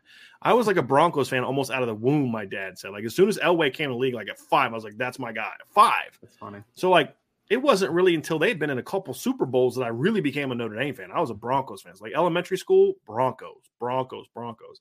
And I remember we had a teacher, Mr. Hanthorne, who was a family friend. So don't take this the wrong way. But, you know, I was kind of running my mouth a little bit. I think on the second one, he picks me up, puts me up against the lockers. It was, again, it was, it was like in good fun. And, uh, and, and we had some fun with that one. But, uh, yeah, I, I very much enjoyed that. The problem is I then would talk trash going into the Super Bowl and it never worked out well for me till I was in college. the first Super Bowl the Broncos won, I was a freshman in college uh, but they lost all the ones that I was in uh, that they were in younger. So I would run my mouth. I wouldn't say anything leading up to the game against the Browns, but after the game, I talked a lot of trash. And then my parents were Redskins fans, and so uh, I think I was like ten. Uh, I think it was eighty-seven, so I'd have been nine. And I had my Broncos jersey on my away jersey and all that stuff. And Broncos go up ten nothing in the first quarter, and I'm just, I mean, I'm I've always been a trash talker and I'm talking trash. And by halftime, and my dad didn't say a word. You know, what's he going to do? Argue with a nine year old? Uh, but by halftime, it's 35 to 10. And I'm like in tears. I'm throwing my jersey down. And that was my first lesson, life lesson, because the talk my dad had with me was the, you know, you, you need to you need to learn to win with class. You know, like, yeah, your team was winning and you acted like a knucklehead you know, you're feeling bad now, not just because your team's losing, because you feel like I don't know if he said it like this, but like that was the the takeaway was you feel like an idiot because you kept running your mouth and and and your team couldn't back it up. So lose with grace or lose with class, win with grace is kind of the lesson that I was taught growing up, and that was a firsthand lesson that was as a Broncos fan uh, going in going into that one. So uh, Sicky13 says, just got my IB dark gray polo. So that'd be this one right here, which you can get in the merch store in the mail yesterday. Great quality. Well worth it. I'm glad you liked it. I'm glad you liked it. Got a super chat here from Lux ND with a super chat here. Uh, says, hey, all hearing on local news that Tennessee has a bunch of early enrollees starting practices today. Does no, could Notre Dame do this? 15 extra practices. Ryan, my under, I, I don't know what Tennessee's system is, but basically the semester has to start. Mm-hmm. They can't play, but they can they can be in the practices. The problem is uh, you can't do that until you enroll. Notre right. Dame semester doesn't begin until January. Mm-hmm. Now, some people are on quarter systems, so the quarter may have already started, and then there's Christmas break, and then the quarter resumes when you get back in January. That's how some sure. schools are. So if you're in a quarter system, there's a chance that some of the early enrollees have already enrolled in the second quarter. I believe. Now, I don't know if that's true at Tennessee. I'm just giving you a potential scenario. Mm-hmm. Other than that, I, I, don't I don't Notre Dame doesn't have a, a, a, loophole. I don't know if there's like a winter semester that, that, that may be able to enroll in. I'm not quite sure if it's that, you know, but um, Notre Dame doesn't really have that option right, right. now. Yep. So, but they do have a lot of early enrollees that you should expect in January, which is oh, nice. Yeah. So Charlie Weis's last belt loop, coach one last super chat. But why hasn't Notre Dame told the NCAA or have they? And it's okay. Thanks for the note, uh, kind of thing. Uh, also, shout out to Drake Bowen. I'm, I don't know if Notre I, I, I, don't know if Notre Dame saying anything in the NCAA is going to change the thing. Like, guys, no one's hiding this. No mm-hmm. one's hiding this. This is so out in the open. Like mm-hmm. nobody's hiding this stuff if the NCAA wanted to blast teams, it would take them 10 minutes of research to figure, you know, I mean, like I say hyperbolically, but it would not be hard to do. Not be hard to yep. do. Why not? And so, uh, you know, I just, I don't. I, I, I think a lot of teams are probably frustrated with the NCAA. And uh, I'm sure that there's been teams that have probably already you know turned turned schools in and i'm sure the ncaa is probably and this is just my opinion right but I'm sure that the NCAA has probably turned the cheek a little bit because yeah. they've made this madness that it is, right? right? Like they made this Wild West, and that's right. where we're living right now. So I just, I don't think it would matter, even if Notre Dame did or didn't, if I'm being honest. But shout out to Drake Bowen. Agree 100. Yes. percent That, that I'm with, Dame man. That is that I am with. Yep, that I am with.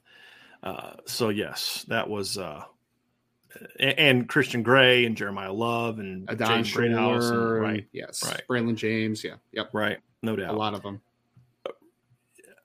I think it goes back to what I said earlier, right? Right, Ryan, is if you if we believe that the NCAA knew this was coming, why would they then try to regulate it? Right. If they Right. wanted it regulated, they would have laid down more firm guidelines and rules. They would have taken more time with it. Yeah. And they would have created this system in place to stop it. They I They just I have a hard time believing that they just did not see this coming. They they just I don't just- care. Or it's yeah. I mean, you make a good point, man. Maybe this is like a test period for them to show That's that they want. it's broken and yeah, I don't know. I don't sure know. hey okay you know like i'm sure like there's a you know like i promise you you'll probably have this conversation at some point in time with your daughter when she's old enough to have these okay cool you don't like what i'm doing you don't like that you know you don't think we should okay cool for the next week you cook your own meals you do your own laundry you do you know and then you see how much you love this life or not right like and then what happens after about two days your daughter's like okay i'm sorry i you know i'll do whatever i need to do i'll do my chores i'll do this you know just please get back to taking care of me you know what i mean Julia would So- never do that. She would never do that. that's because she's your first She's already doing it, man. She's already doing it.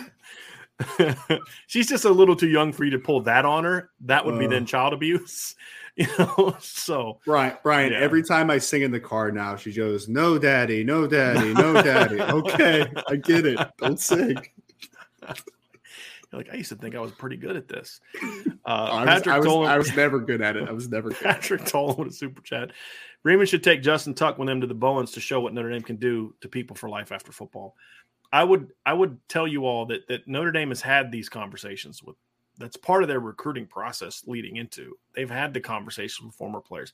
They've had conversation with current players that are talking about the money they're making. The Mhm. problem is is that comes over time and you have to earn it.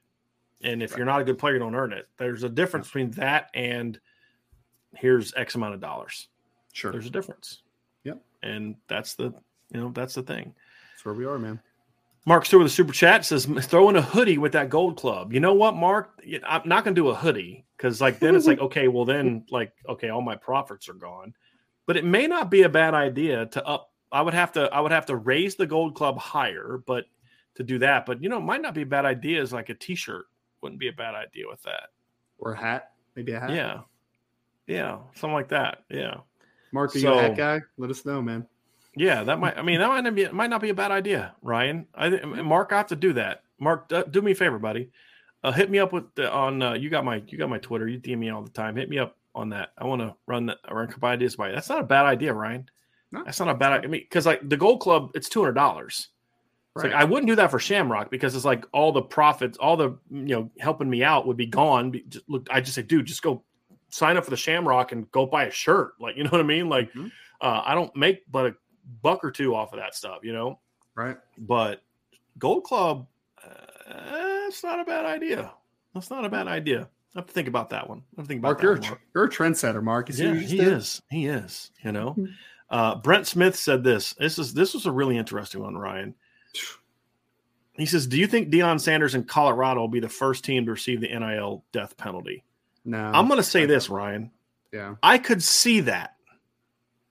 Because here's what the NCAA will not do. It won't be Bama. It won't be Georgia. It won't be Oklahoma. It won't. That's why it was SMU, not Texas. Does anyone think SMU was necessarily doing something that wasn't already happening?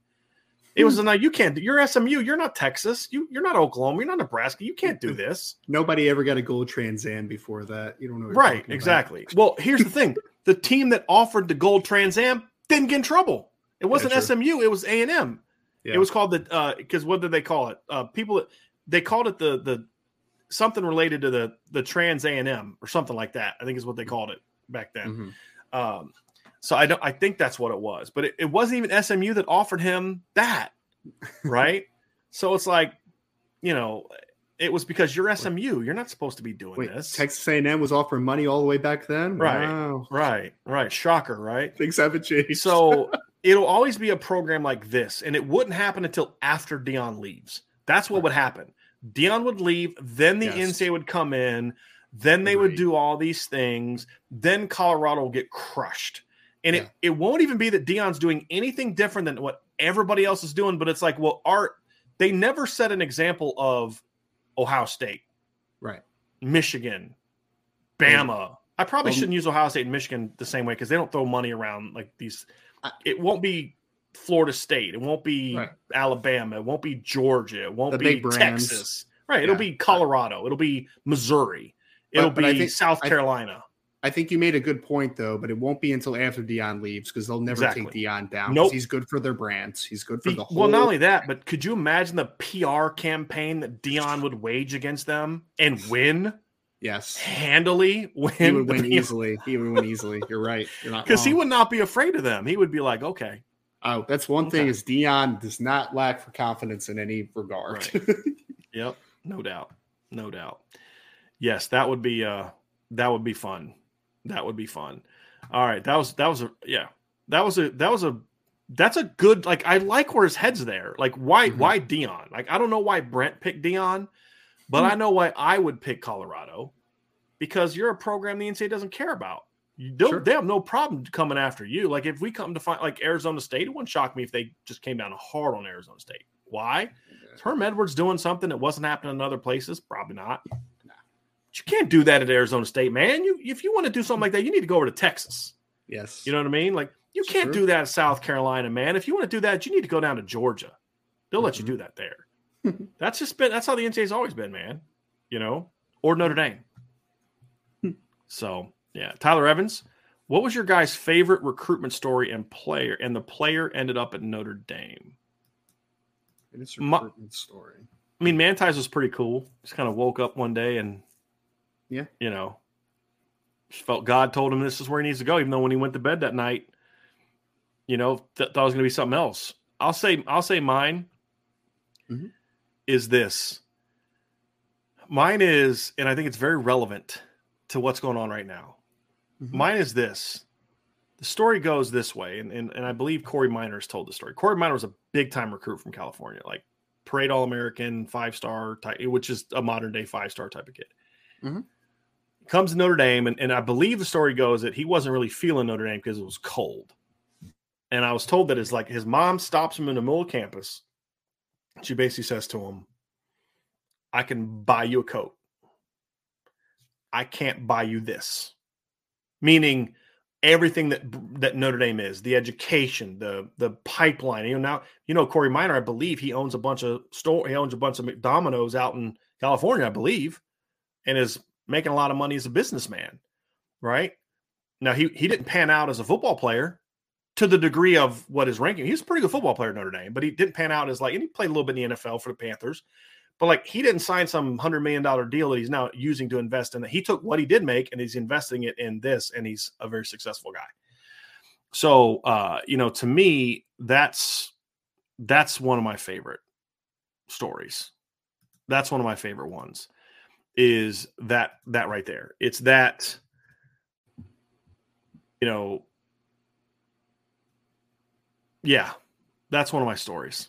That's one of my favorite stories. Is that right there, Ryan? Is It- Yeah, you hear that and you're like, okay, this is a kid that gets it. I love it. This is a mom that gets it, I should say. Yeah. You know, I, I, I think um, it's not as Notre Dame centric as as much, but one in 2023 that was pretty cool is the Sam Pendleton story, where I mean, basically, Sam the, he doesn't believe in all like the rivals camps, the Under Armour camps, all that type of stuff. So he was seriously under recruited, and he didn't start getting offers until pretty much the junior season that he started getting. And he wrote, I know he called and wrote letters to Notre Dame I think three separate times and never got a return phone call at all. And then as soon as Harry Hiestand got in, he got on it. And I mean, we, I mean, you know, Brian, just kind of that backstory, right? Like he was like instantly, like, I want to go to Notre Dame. You know what I mean? Mhm. But it was just, there, it's a big story of perseverance on his part because he just did not stop, man. And he ended up blowing it up. I mean, he had offers from Clemson, North Carolina, Miami, I think was in there at some points. Like, so Sam Pendleton's, I think, is a, is a fun one because he was. it- it's it's pretty, it's pretty different nowadays for those types of kids that do not care about all those camps and stars and all that type of stuff. Like he's one of those rare players, you know. So I think if we're going to look at this year's class, I think the Brandyn Hillman one was pretty cool. I think, I mean, kid comes into his senior year and he's got like what Norfolk State and like I think it was like Howard or something like that. Yeah, that was a pretty cool one. Yeah. That was a pretty cool one. It's a pretty cool one. So Ryan, that's going to do it for today's show. Uh, great stuff today. Uh, quick thought: we will we will um, probably have two shows tomorrow. I think maybe. Uh, we'll have to see about that. Uh, number one, number two, uh, I will be at the beginning of. I'm going to be on with Sean Steyer tonight, six o'clock. IB Nation Sports Talk. I will be on there at the beginning of that show uh, for a little bit, and then I believe he's going to have Tom Noie on after that to talk a little bit hoops a little bit. So we'll we'll kind of dive into some of those things. So six o'clock, IB Nation Sports Talk. I'll be there, and then of course tomorrow the guys will be having a IB Nation um, uh, the rapid the new rapid fire that they're doing on Friday. And we have a couple other things planned that are going to be a lot of fun. But we'll be back tomorrow at one o'clock for our Ryan. What are we doing? Friday free for all, Free for all mailbag. mailbag. Yes, sir. No doubt. it's going to be a lot of fun. So that'll be that'll be a blast. I'm looking forward to that. And of course, um, hit that like button, everybody. Hit that subscribe button. Hit the notification bell. Share this podcast. Sign up for the message boards at boards.irishbreakdown.com. Check out our main site at irishbreakdown.com. Subscribe to CFB Nation channel, folks, everybody. The podcast form, not just the the YouTube channel. But if you're looking at the YouTube channel, please watch some of those videos we have. I know some of them are old, but we're going to put some new ones up here this weekend. Uh, they're going to have some stuff. The CFB Nation guys had some really good segments the last couple days, and I'm going to turn on and put on the videos. John Garcia's got some some uh, high school stuff that we're going to put onto there as well. So that'll be a lot of fun. But uh, make sure that you are still rocking with us. We can continue to always bring the good intel, and it was good intel. Okay, uh, and and we'll always talk about that stuff. So we appreciate all the support that y'all have given us the last two days. It means a lot. It really, really does mean a lot. So thank you all so much. For Ryan, I'm Brian. Have a great rest of your day. We'll talk to you again very soon on the Irish Breakdown Podcast.